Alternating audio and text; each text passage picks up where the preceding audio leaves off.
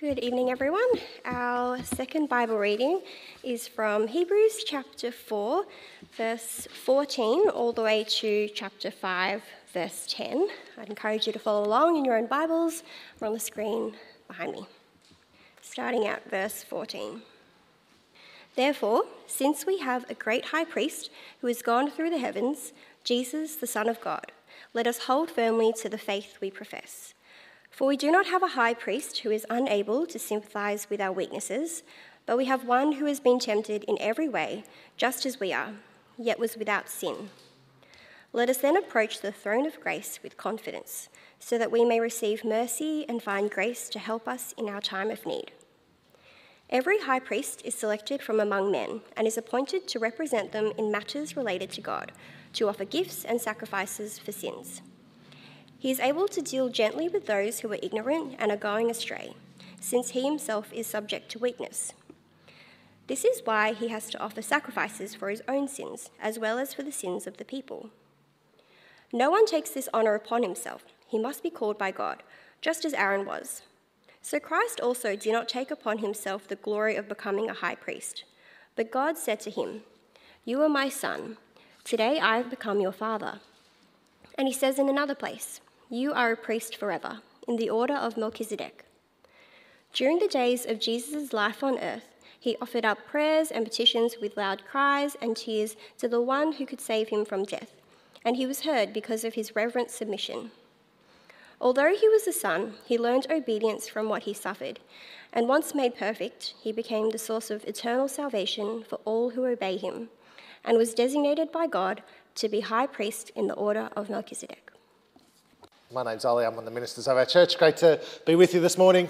Uh, it'd be great if you could keep your, uh, this evening, great if you could keep your Bible open. Uh, I'll pray though, and then we'll make a start. So, would you pray with me? Gracious Father, uh, for these three things we pray to see you more clearly, to love you more deeply, to follow you more nearly. We pray this in Jesus' name. Amen.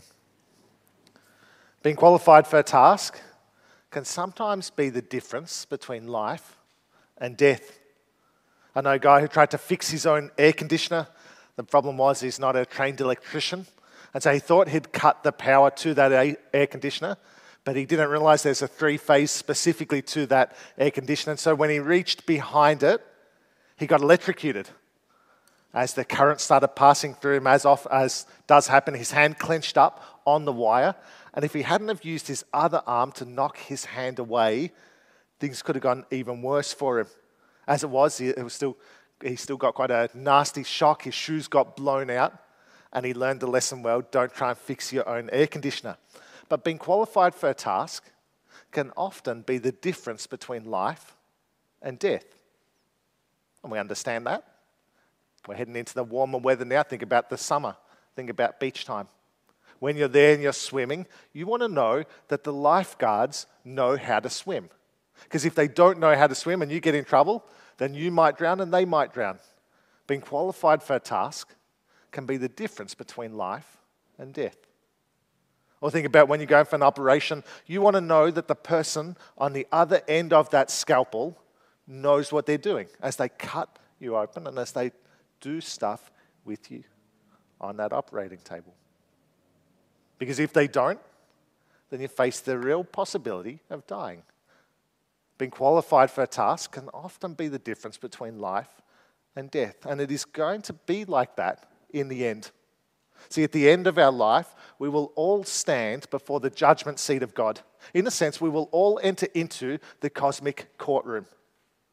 I was talking to a friend recently, and he told me about a time he went to court. He had to oversee some uh, major building works that were happening. And he said to me, Ollie, going to court is a scary thing. There's the big wooden desk with the magistrate sitting on it. There's the barristers there, and they're tearing apart every word you say. It is an intimidating place.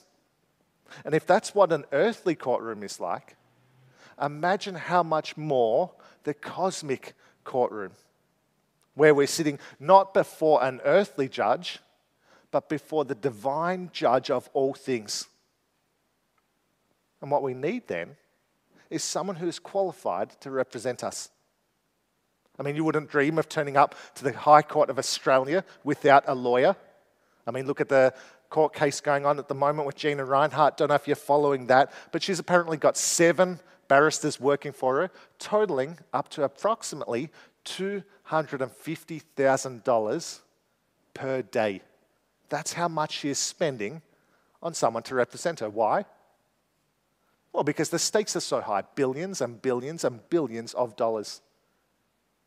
And if the stakes are high for her with that court case, imagine how much higher the stakes are for us as we face not just an earthly judge, but the cosmic judge of all things. See, this isn't just a matter of life and death. This is a matter of eternal life or eternal death. And so, what we need then in this cosmic courtroom is someone who is qualified to represent us. See, we all need, in a sense, a lawyer because we are all clients who are in trouble. We cannot stand on our own record. My question then is Are we going to have a representative who is qualified for the task? Someone who is qualified to represent us before God in the cosmic courtroom. Because having someone qualified for the task can be the difference not just between life and death, but between eternal life and eternal death. But who is qualified for that? Well, the answer that Hebrews gives, and the answer the whole Bible gives, in fact, is that there is only one person who is qualified for that task Jesus. So far, in, so far in Hebrews, we've seen how Jesus is better than the angels. We've seen how his humanity means he can speak for us. We've seen how he's better than Moses, better than Joshua, better than anything else. And today we will see how he is better than any other earthly priest, anyone else who might try and represent us before God. Why? What his qualifications? Well, our passage gives us four. Firstly, Jesus is supremely qualified to represent us before God because he understands us. The passage starts by telling us we have a high priest in heaven and we should keep clinging to him. Then we're shown this high priest is worth clinging to because he understands what we're going through. Have a look at chapter 4, verse 15 with me. For we do not have a high priest who is unable to sympathize with our weaknesses, but we have one who has been tempted in every way, just as we are. See, Jesus understands us because he has experienced what we have experienced. Just like us, Jesus was tempted to sin. I'm sure there's many ways we can imagine that might be. Perhaps Jesus was tempted to lie to save his life. Wouldn't you be when you're standing before the soldiers with spears and there's a cross and nails and hammer in the corner and they ask you, Are you God? Wouldn't you be tempted to lie to save your life? Perhaps Jesus was tempted to disobey his parents. After all, he's the one that made all things, and here is his creation telling him what to do. Perhaps Jesus was tempted to get revenge. Many times he was wrongly accused and mistreated, and with simply a word from his mouth, he could have called an army of angels to come and destroy them. Perhaps Jesus was tempted to doubt God and doubt God's plans when his friend and colleague John the Baptist was beheaded at the whim of a young girl. Whatever it looked like, in whatever way it was, Jesus was tempted just like us. And so he has a great deal of sympathy for us. In fact, that word there used in verse 15, sympathy, carries the idea of a mother to her child. And that is what Jesus is to us.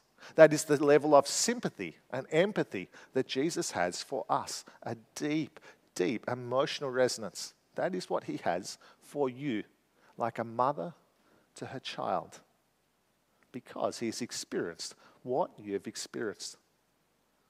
And that then is why he is qualified to represent you. Because he gets you. He's not standing off somewhere, aloof and uncaring, looking down his nose at you. No, he's standing alongside you, completely understanding what you are going through because he's experienced what you are experiencing. But with one key difference. Did you see what the difference is? Have a look at verse 15 yet he did not sin. See, unlike us, Jesus never gave in to sin in the face of jealousy and anger, lust and pride, selfishness and arrogance, whatever it is. In the face of it all, Jesus stood firm. And that means that he, above anyone else, truly understands the power of temptation. Uh, C.S. Lewis talks about this famous author. I love what he says. Uh, this is what he says A silly idea is current that good people do not know what temptation means. This is an obvious lie. Only those who try to resist temptation know how strong it is. A man who gives in to temptation after five minutes simply does not know what it would have been like an hour later. And Jesus didn't just resist sin and temptation for an hour, but a lifetime. For a lifetime, Jesus faced the building pressure to give in. And so he, above anyone else, truly understands just how powerful it is. It's like someone who completes a marathon knows much more the ache of tiredness than someone who calls it quits after one lap. Or like someone who endures torture and never caves, knows much more the pain of it than someone who gives in at the first sight of the knife. See, Jesus knows far more the power of sin and temptation than we do because he never caved. And that intimate knowledge means he understands us. Now, a little bit later, we're going to come back and think about verse 16 because I think it's actually one of the keys to understanding the whole passage. But for now, isn't it such a comfort to know that Jesus understands us? I was chatting to a friend recently, and uh, he told me this passage is the passage he goes to when he's feeling down. Asked why, and he said it's because it brings such comfort to know that we have someone who understands us, who gets us.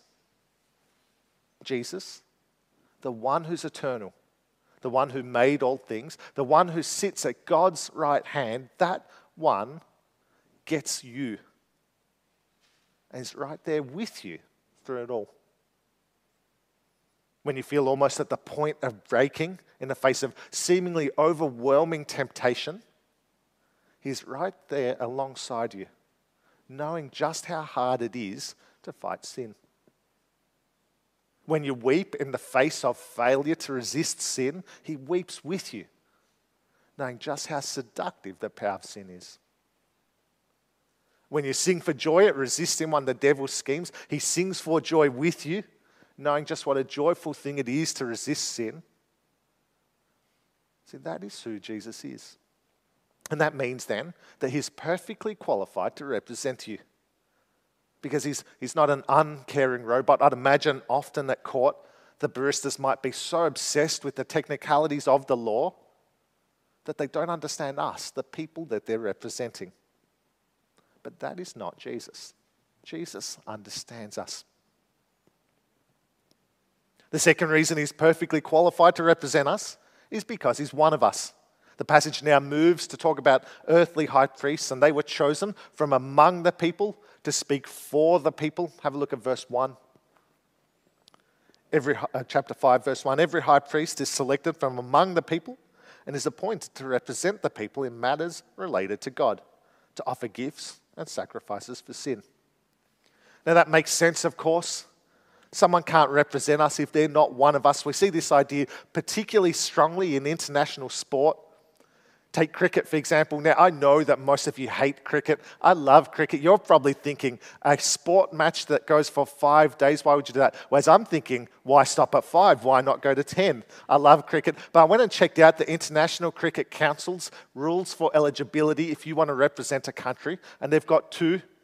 Either you are born in that country or you have a valid citizenship for that country, which makes sense. If someone wants to represent Australia, they have to either have been born in Australia or have a valid Australian citizenship. Of course, that makes sense. And in the same way, our representative before God has to be one of us. But the problem is, all of the options from among us aren't up to the task. In the Old Testament, they had this whole priestly system set up, and being chosen as the high priest was a great honor. You got the privilege of getting to do the sacrifices for people. For you got to have the honor of interceding for people before God. But the problem was that the high priests could only go so far because they themselves were sinful as well. Have a look at verse 3. Speaking of the high priests, the high priest has to offer sacrifices for his own sin as well as for the sins of the people. See, normal, normal priests cannot cut it because normal priests are sinful as well. What we need instead, then, is a sinless man, one who is chosen from among us and so could represent us, but one who also isn't tainted by sin. And in Jesus, that is what we have. Isn't it wonderful to think that Jesus is human, that Jesus is one of us? I wonder whether you've ever been in a situation where someone has shown you uh, great humanness. I once saw a, a, a footage of a news reporter. Is in America, and he's at the scene of a mass shooting, very sad. And he saw this man sitting in the gutter crying. And he went up to the man and asked what happened. And the man, with tears streaming down his face, said to this news reporter, My mum has just been shot. Do you know what the news reporter did? He put down the microphone. He sat in the gutter next to the man, put his arm around his shoulder, and wept with the man whose mum had just been shot and killed. And that is humanness. That is being human. And that is what Jesus is like. Jesus is human. Jesus is one of us. And that is why he can speak for us. The third reason he's supremely qualified to speak for us is because he is chosen by God for the task. Now, here the author refers to Aaron, the first of the Abrahamic priests. We heard that in our first Bible reading. I don't know if you remember him from a few months ago with our series in Exodus. He is Moses' brother. And in Exodus 28, God tells Moses to bring Aaron and bring Aaron's sons, and God will make them his priests. And that then set the pattern for what was to come. God was the one who chose the high priest. You couldn't just wake up one day, you couldn't wake up and say, oh, I think I'll become a high priest today. Not at all. You had to be appointed by God, not self appointed. And just like Aaron and just like the earthly priests, Jesus didn't self appoint, but was chosen by God for the task. Have a look at verse 5. In the same way, Christ did not take on himself the glory of becoming a high priest. See, just like Aaron, Jesus didn't choose himself, and that is why he can represent us, because he is chosen by God for the task. But while they're similar in this way, Jesus is actually far better than Aaron. As uh, Caleb helpfully said earlier at the start, one of the key themes of the book of Hebrews is Jesus is better. So far, we've seen Jesus is better than the angels, better than Moses, better than Joshua, and now better than Aaron. And here in particular, we're given two reasons why. Firstly, Jesus is a son priest. Have a look at verse 5 again. But God said to Jesus, You are my son. Today I have become your father. Jesus is God's son, but not just a son, which is good, but not that good. After all, we get called sons of God as well. But God calls Jesus my son. And Jesus is actually the only one in the whole Bible that God calls my son. It's the only one that God says that to. And as this son priest, Jesus is far better than Aaron, a higher class of priest. We're then given a second way that Jesus is better. He's also a king priest. Have a look at verse 6. And he says in another place, You are a priest forever in the order of Melchizedek. Jesus is a priest like Melchizedek. Now, that's a great name for a son. I think if I have a third son, I will call him Melchizedek. I'll have Levi and Noah and Melchizedek. I think you can shorten it to lots of great names Melchi, maybe Kiza, all sorts of good nicknames you can shorten it to. But I don't know if you remember who this guy is. Do you remember who Melchizedek is? He's from Genesis 14. And at that stage, God has chosen Abraham and given Abraham a military victory. And as Abraham is then returning back home, he comes across this mysterious figure, Melchizedek. Melchizedek is the king of Salem, and he's also described as the priest of God Most High. Melchizedek is a king priest. And as they meet, we might expect that Melchizedek would give a gift to Abraham. After all, Abraham's the one that God has chosen. But actually, it's the opposite. Abraham gives a gift to Melchizedek. And it shows us just how important Melchizedek is.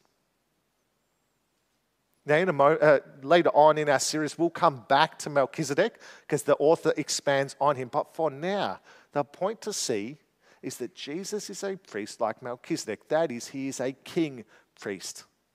He's a priest not in the order of Aaron, but a higher order. And so just see how much better then Jesus is than Aaron. Aaron is good, but Jesus is better. But even as great as Jesus is, a son priest and a king priest, even he still cannot take this task on himself. Rather, he, even he is still chosen by God. And that then is why he's perfectly qualified to represent us, because he was chosen for us. And in fact, that is what we need. I don't know if you've thought about it, but so often we make bad choices for ourselves. One family story I like to, we like to reminisce about with my family is a time from when we were all kids. Me and my brother were about 10, my sister was about 13 or so. And we we're at a cafe and we were eating potato wedges. And me and my sister couldn't finish. Ours were too full. We got about halfway through, couldn't fit anymore. But my brother ate all of his. Then he said, I can eat yours. And so he ate all of mine. He ate all of my sister's. And then do you know what he proceeded to do? Vomit all over the floor of the cafe. It was terrible. But that is often what we're like, isn't it? Often we make bad choices. He made a bad choice. His eyes were bigger than his stomach. He thought he could eat it, but he couldn't. And so often, if left to our own devices, that is what we're like. We choose to eat that extra slice of cake or buy that thing we can't afford. We choose to say that thing we shouldn't or to avoid that run we should go on. So often we make bad choices for ourselves. But there's no danger of that here because God chooses for us. God, the perfectly wise, perfectly just, perfectly insightful one, knows just what we need, even if we don't. And He has chosen Jesus for us. Jesus, the one who is exactly what we need. The final reason that Jesus is perfectly qualified to represent us before God is because he suffered for us. Now, one of the key things about Jesus is his submission and his obedience. Verse 7 tells us about his reverent submission. He was willing to submit himself to the Father's will. What did that look like? We see that in verses 8 to 10. Have a look with me. Although he was a son, he learned obedience from what he suffered, and once made perfect, he became the source of eternal salvation for all who obey him and was designated by God to be a high priest in the order of Melchizedek. Now, I wonder, what do you make of those verses?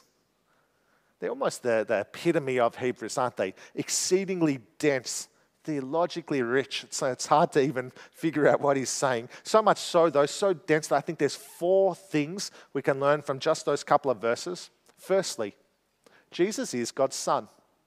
We thought about that already before, but it's, it's worth thinking about again. Jesus isn't just a servant of God, He's not just a wonderfully wise man, He's not just a good and righteous person. Jesus was and is the Son of God. That then leads into the second thing we can learn. As God's Son, Jesus learned obedience from what he suffered. Now, you might be thinking, it says Jesus learned obedience. Does that mean he didn't know obedience before and now has learned it in the way we might learn a maths equation? I don't think that's what it means. I think it's referring to the difference between tested and untested obedience. Before his incarnation, Jesus was perfectly obedient to the Father, but that obedience had not been tested in the furnace of suffering. Yet when he came to earth and when he suffered, he learned what it was like to be obedient, even in the face of tremendous suffering. And he passed with flying colors. And this is a really important point because if Jesus had not suffered, then his obedience would have cost him nothing. He's still obedient, but it doesn't cost him anything. Yet the fact that he suffered and was obedient still brings out the fullness of that obedience. See, his suffering highlighted and underlined both the quality and the integrity of his obedience. And why did he suffer? Well, that's the third thing we can learn here. He, su- he suffered for us to bring us eternal life, eternal salvation. Because he, he's not a source of eternal salvation, he is the source of eternal salvation. Do you want eternal salvation? Well, Jesus is the only place to find it. It can't be found in our good works. It can't be found in our family heritage. It can't be found in our religious actions. It can only be found in Jesus because he suffered for us. And that means he's the perfect representative for us, the only one who can represent us. And then, fourthly, because of all of that, Jesus was designated as a priest in the order of Melchizedek. Again, we thought about what that means earlier. Jesus isn't just a normal priest, Jesus is a king priest. And so, do you see how from those four things we learn just how wonderful Jesus is and just how supremely qualified he is to represent us? And isn't that the kind of representative you want? One who is willing to suffer, even to the point of death, for us. Imagine having a lawyer who would do that. Imagine a lawyer who, if he failed, would give you, would pay for your fine or would go to jail for your sake. I mean, if you had a lawyer who was willing to do that, wouldn't you just think that was the best lawyer you'd ever had? Wouldn't you just tell people, how great is this lawyer? I'm meant to be going to jail. He's going to jail for me instead. In a sense, that is what Jesus is like, but far, far better. Because Jesus didn't just go to jail for us, He died the most humiliating and painful of deaths on a cross for our sake. Jesus didn't just pay a fine for us, but bore the full brunt of God's wrath poured out against our sin for our sake. See, Jesus, the perfectly sinless one, suffered for us so that we might have eternal life. That is the kind of representative that he is. And don't you want to follow one like that? Well, at the start, we saw how being qualified for a task can be the difference between life and death. We've seen then how Jesus is supremely qualified to represent us before God because he understands us, because he's one of us, because he was chosen for us, and because he suffered for us. And so then, come back with me to the cosmic courtroom. You're standing before the judge's bench, and sitting behind it is God, the supreme judge of all things. In his hand is his gavel, and he's about to make a judgment call on you. But before he does, he gives you a chance to make your case. What do you do? Who will you turn to? I think for most Australians, in that moment, they will rely on themselves. They will rely on themselves to defend themselves and to build a case for themselves and to point to their own good works. But the problem is, they are not qualified for the task. We are not qualified for the task. We are not qualified to stand in that cosmic courtroom before the supreme judge of all things. And in fact, worse than that, worse than not being qualified, it is actually us that's the problem. It's our record that is the problem. And so, therefore, if in that moment we rely on ourselves, then we will be in a lot of trouble. And being qualified for a task can be the difference between life and death. And being qualified for this task can be the difference between eternal life and eternal death. And the good news of this passage is that we do not need to rely on ourselves because we have the most wonderfully qualified representative that there is. See, if you rely on Jesus, then in that moment, you can be so, so confident. Earlier, we said we'd come back to verse 16 in chapter 4. We're going to do that now. Have a look at verse 16. Let us then approach the throne of grace with confidence so that we may receive mercy and find grace to help us in our time of need. See, in this cosmic courtroom, at that moment where God asks you to make your case, if we rely on Jesus, then we can approach the bench, we can approach the throne with confidence. Why? Well, not because of ourselves or our own work, but because of Jesus, the perfectly qualified one, the one who understands us, the one who is born as one of us, the one who was chosen for us by God, and the one who suffered for our sake. That one is speaking on our behalf. I wonder, are you trusting in him? Are you trusting in the qualified high priest? Well, if the answer to that is yes, then you can approach the throne of grace with confidence. And what that does is it turns that moment from a fearful moment, from a terrifying moment, from a horrifying moment. Actually, it turns it into a joyful moment where our great representative Jesus comes and he puts his arm around our shoulders and he pulls us close and he speaks for us. And when God looks on us, he instead sees that representative what a joy that is to know that in that moment, we do not need to be scared. We do not need to be anxious. We do not need to be nervous. But we can be confidently joyful because of Jesus. So, being qualified for a task can be the difference between life and death. But being qualified for this task can be the difference between eternal life and eternal death. One day we all will stand before that cosmic court. We'll all face that supreme judge of all things. And when we do, we need someone who's supremely qualified to represent us. And so on that day, who will speak for you? I'm going to pray and thank God for Jesus. Would you pray with me? Heavenly Father, we thank you for Hebrews 4 and 5. Thank you for the way it shows us just how good Jesus is, just how qualified Jesus is to represent us. We know that one day we will stand before you. We know we'll have to give an account for ourselves. And we know that if we were to um, stand on our own legs, if we were to rely on ourselves, that we will fail miserably because we're not up for the task, we're not qualified for the task. We thank you, though, you haven't left us to that. You haven't left us to have to stand on our own legs to represent ourselves. Thank you that you have given us Jesus, the one who's perfectly qualified to represent us. We thank you that because of that, we can approach that day with great confidence, joyful confidence, knowing that because of him, because he suffered for us, we have eternal life coming.